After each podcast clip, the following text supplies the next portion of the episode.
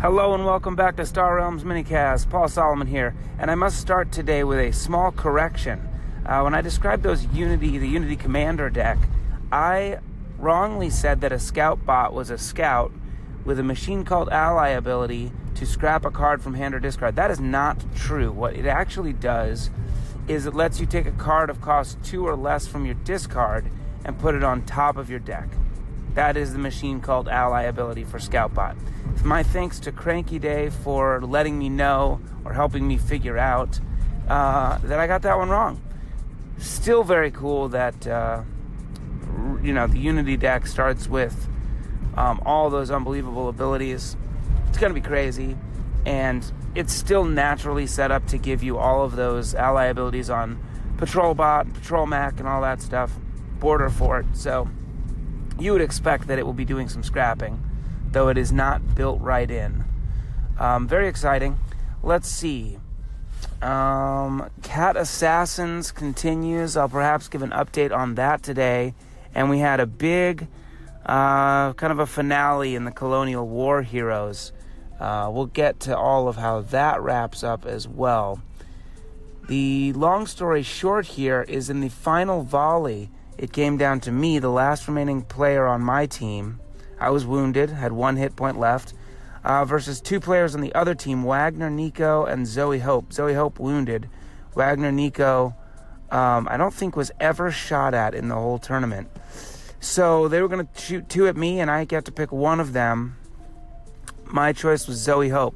I let her take her shot first because if she hit me, the thing was over. Um, but she missed. I took my shot back at her, sent my challenge her way, and it landed. So she died. She was eliminated from the tournament. It came down to me and Wagner Nico, Nico William, and if if he missed his shot, then we would go to the next volley and just be in a duel. He would be unwounded, but if I won like five like five in a row against him or something, three in a row, I guess I could have done it, then he would die and I would win. Unfortunately, after beating Zoe Hope twice, uh, Wagner Nico dealt the final blow and I passed away on the battlefield. So their colony wins. Wagner Nico is the last remaining player. I suppose he is the Colonial War hero. Um, haven't decided exactly how to. Like, it was originally a team game, team tournament. I haven't decided how to, you know, rank the players ultimately. Like, because it's it's war heroes. So it could still be the case that people that died did such you know died gloriously and had such great stories from the battle that they're heroes. Um, I don't know if it's just everyone on that team, you know, is higher than everyone on the other team. Maybe there's team wins and then the war heroes. I'm still working on that. We'll have results posted soon. Um, shout out to Cranky Day again, just for you know being a loyal listener and uh, checking in with me and helping me make the show better. Thanks to Matt the Cutter Newberg for, uh, you know, the same. Appreciate it. And uh, some exciting developments coming on the minicast. I won't spoil them just yet. We'll wait until they flesh out. Um, all right, that's it for now. See ya.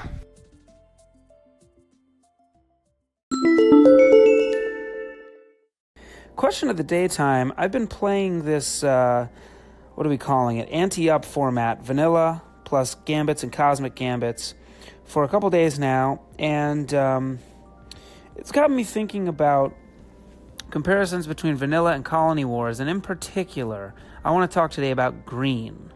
Do you think green uh, is overall stronger in the base set as compared to expansions? Is it the case that um, the other factions have just gotten better as we went to colony wars? Um, or is it the truth that Blob got weaker as we went to Colony Wars? I'm um, just thinking of the overall balance of the game here. Is it easier to pull off an aggro green strategy in the base game or Colony Wars? So, any thoughts you have there about green's role in its expansion and you know comparisons between vanilla and Colony Wars? I would so appreciate it. Give a call or um, message me, and we'll put it up on air. I'll tell you my thoughts later in the day. Peace. Okay, just checking in here because we are about to uh, play game five of the five game series for the high school league playoff championship. It will be me versus my man Prongs, 4 3 2 1. Known for his baseballing strategies. The format is uh, big deck minus events. Are we playing heroes, Rahul? Yeah. Okay. Heroes are in, including uh, United Heroes. And uh, stay tuned. We'll see how this plays out. One game to win it all. Yay! Just like that, it's over. I come out with a win. Heavy scrap deck. And uh, although you actually, Prongs, did get the chance to scrap your deck down pretty good and almost had the bases going, almost had the discard deck going, but Chancellor Hartman too much, Battlebot too much.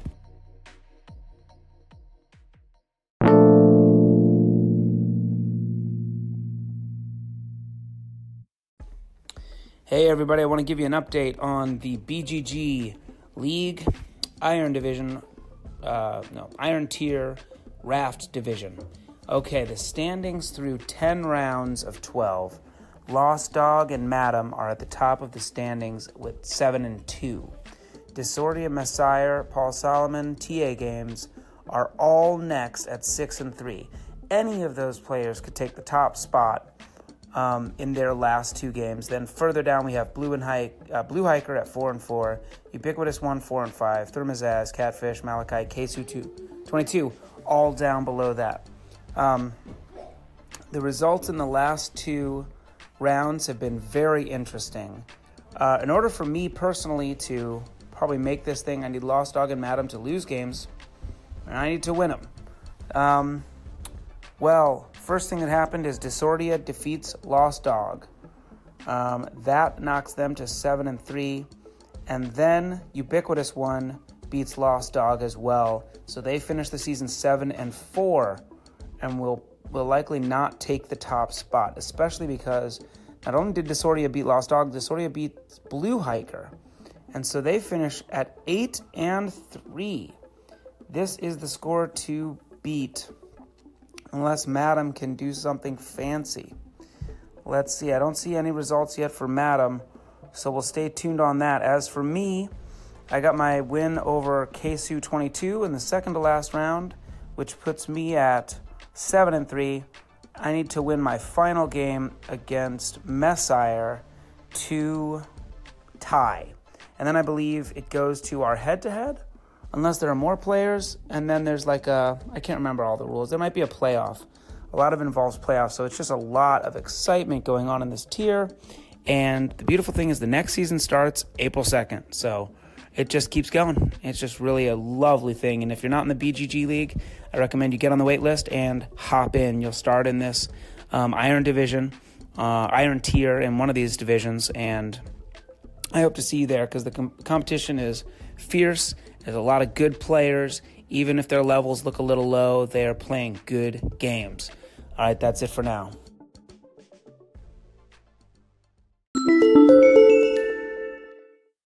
All right, let's get back to the question of the day. And let me try to explain here what it is I'm thinking. The question was comparing its role in vanilla to its role in Colony Wars. Is Blob relatively stronger in vanilla than Colony Wars? And I think What's confusing is there's almost no question that if you compare the blob cards in vanilla to the blob cards in Colony Wars, Colony Wars cards are stronger. You go, okay, let's see here blob fighter over here, predator over there, predator stronger. Okay. Um, how about blob destroyer over here, ravager over there? Maybe that's not a direct apples to apples comparison, but ravager's cheaper. I'll take that one. Um, other other things like that. I think you quickly say, hey, blob cards are just stronger over here, fine. That's not exactly what I'm saying. What I'm saying is, as we moved to Colony Wars, all the cards got stronger. Yellow, in particular, got way stronger. And so, um, there and, and red as well got way more powerful in attack. The game got faster. So, my question is when we moved to Colony Wars, did green lose its role a little bit as the you know, grab them and punch them in the face to win at fast faction. If you just play vanilla, is there more power in focusing on green? I guess that's my question. Okay, well, anyway, we got a lot of great write ins here. Um, Morgan Tyser, aka Murata Mo, has some good thoughts here. He says, with easier access to trade row scrapping, I think it became more strategic and less blunt force powerful. And that's a good thing in his humble opinion. And you know what? that's a good point. If you think about Ravager, um, it's great in every deck, and in Colony Wars, you can pick and choose a little bit more. We have some more comments that'll get to that. Jay Graphius, JKMO, JKMNO, um, friend of the show, he says, I think of all the factions, Blob remains the most consistent. Trade Fed seems weaker, taking on a more of a support role. Machine Cult is less important, and the Imperials got a lot more punchy. I suppose he means as we went from vanilla to Colony Wars. Um, not sure if that answers the overall balance question, but okay. This is Malte Burr. I apologize for getting that name wrong. I feel like the overall power level of Colony Wars is higher. We agree on this. But he goes on to say, I can't say for sure, but in my experience, Colony, War, Colony Wars rewards multi faction strategies more, while Vanilla favors a more single, double factioned play style. So I don't think this trick comparison is valid.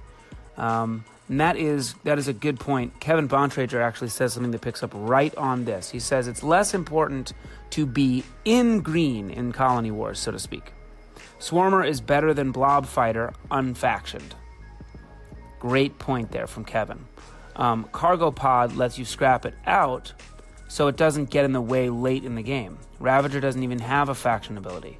Looking at the bombs, unfactioned Moonwurm is better than Mothership, and uh, Kevin would definitely take Levi over Blob World, as would probably most sane players.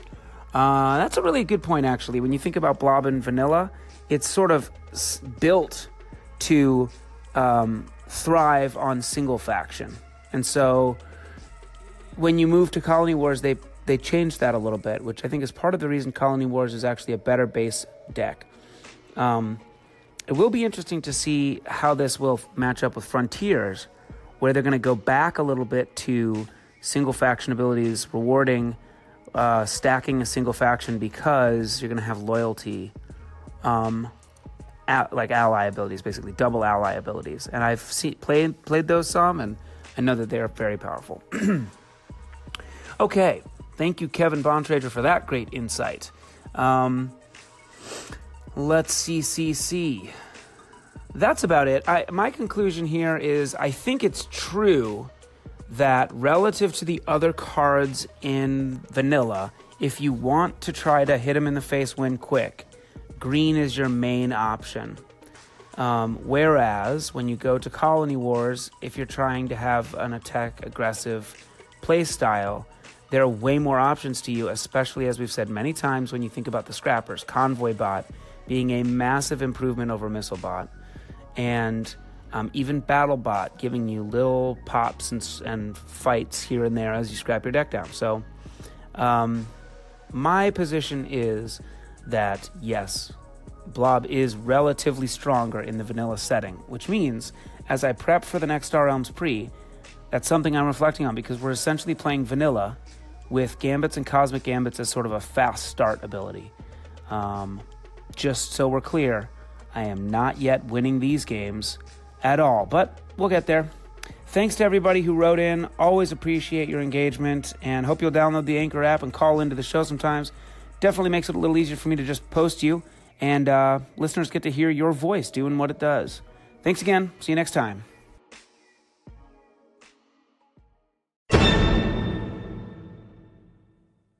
Wow. Just the other day, was it yesterday? We had Rob Dougherty speaking with Twist Gaming at GAMA to talk about the Union, um, Union Legendary Commander deck. We heard about Biolord Walsh and his gambits and all of that trade deck. Well, um, now we have another interview with Rob, this time with Board Game Geek TV. He sat down with um, John Cox from John Gets Games and we have more previews here. He gave us some excellent spoilers in the alignment pack, the alignment commander pack. I should say, first of all, we heard one additional detail about the universal storage box, which I forgot or omitted, which is that that box in addition to being gigantic and awesome and coming with the um, dividers and coming with the foam inserts and everything and being awesome, uh, comes with an exclusive 15 card promo pack. So that will be another reason you'll want to own that. I certainly will be excited for that. No spoilers just yet. Okay, on to the alignment commander deck. The legendary commander deck here is red yellow, which is, I think, the faction pair I'm most excited to learn about. Um, our legendary commander here is the Divine Admiral Lee, LE for you. Um, has 64 starting authority and a six card hand. So just as we compared to Biolord Walsh, both players would have a six card hand there, which is pretty interesting. We also heard um, that the commander decks will have four scouts and one viper, and then they will also have cards special to them. We'll get to those in a minute. okay, Divine Admiral Lee will have two gambits, as they all do. First, uh, the one time use scrappable ability called Lee's Foray in this case. This is a yellow red, uh, provides yellow and red faction, and you can scrap one card from hand or discard, and if you do, you may draw a card. Okay, that's fine. Um, personally, I'm probably going to use that in the first deck 90% of the time, but wait till you hear these cards. The second gambit option we have is an ongoing gambit. Um, this one is called the Alignment Ingenuity. This is the, the ingenuity of the alignment uh, here. You can imagine what it is, perhaps. Okay, here's what it is. Any time in the game that you use a scrap ability on a ship or base, you may draw a card and then discard a card. So you're going to have some some cycling going on here, pretty slick cycling. Um, and they didn't use the keyword here, but the draw then discard. Uh, they were toying around with calling that strafing, but they didn't. But I think I might use that sometimes. We have recycling, which is a discard then draw. Strafing is a draw then discard. But anyway, um, cool. So that's going to be interesting. It's going to reward some use of things like explorers. Uh, that'll be cool. Okay, moving on to the starting deck for Admiral Lee. I suppose one thing I should add is that each of these commander decks will come with their own life counter cards, um, similar to ones you may have seen for Star Realms or Hero Realms, with their own nice art. Those are cool. So we have in the in the starting deck four scouts and a viper, and then we have um, a red card, a machine cult card starting in your deck called the salvage drone. This one provides one trade or scrap a card from hand or discard pile. So the alignment starts with essentially some deck thinning ability. In addition to Lee's Foray, which does that one time, Salvage Drone can do that every deck cycle. That's a big deal. Uh, and it provides Red Faction, which is also pretty awesome. We have the Imperial Talon, which is sort of a X-wing looking uh, ship. It is a yellow faction card. provides two combat, and it allies with yellow to provide another two combat. So that's a powerful starting card, especially if you get into yellow, or if you pop Lee's Foray to trigger that. We have the Imperial Viper, which is unaligned, uh, does one combat, as a Viper does, and it allies with yellow to recycle a card, discard, and then draw. Nice little Imperial Viper moving cards through. Um, wonder how these things will change the perennial Vipers versus Scouts scrapping discussion. We'll come to that another day. Then, and I guess that's it. I feel like we had more previews on the Union. But anyway, we got to look at something very exciting. As part of the Kickstarter um, stretch goals, added to the commander deck was going to be uh, an eight cost dual faction mega ship for each commander deck and we got to look at the one for the alignment red, yellow. This is an 8 cost megaship known as Mech Battleship. It has red, yellow faction. Here's its ability. You're going to like this. Scrap up to two cards from hand or discard. Then draw cards equal to the number you scrapped. And then discard cards equal to the number you scrapped. So, kind of arc like scrapping here, but you have to discard again. Um, then, ally uh, with either red or yellow to get six combat. Now that is pretty pretty awesome. Um, but there was some interesting things here that Rob said. He said they don't recommend that you just put all the mega ships into the and I didn't really say this. You take that megaship if you're playing with uh, Divine Admiral Lee, and you put it into the trade deck, and um, that might come up, and you might get it, or you might not. Your opponent might get that megaship, even though it's for your faction pair. Um, I guess that's cool. It's just sort of like a promo, I think of it. But anyway, Rob said don't put them all into the trade deck because um, the costs are so high that it sort of skews the cost curve a little too much. But if you're playing, I mean, I mean, that makes sense maybe if you're playing just inside of Frontiers or something.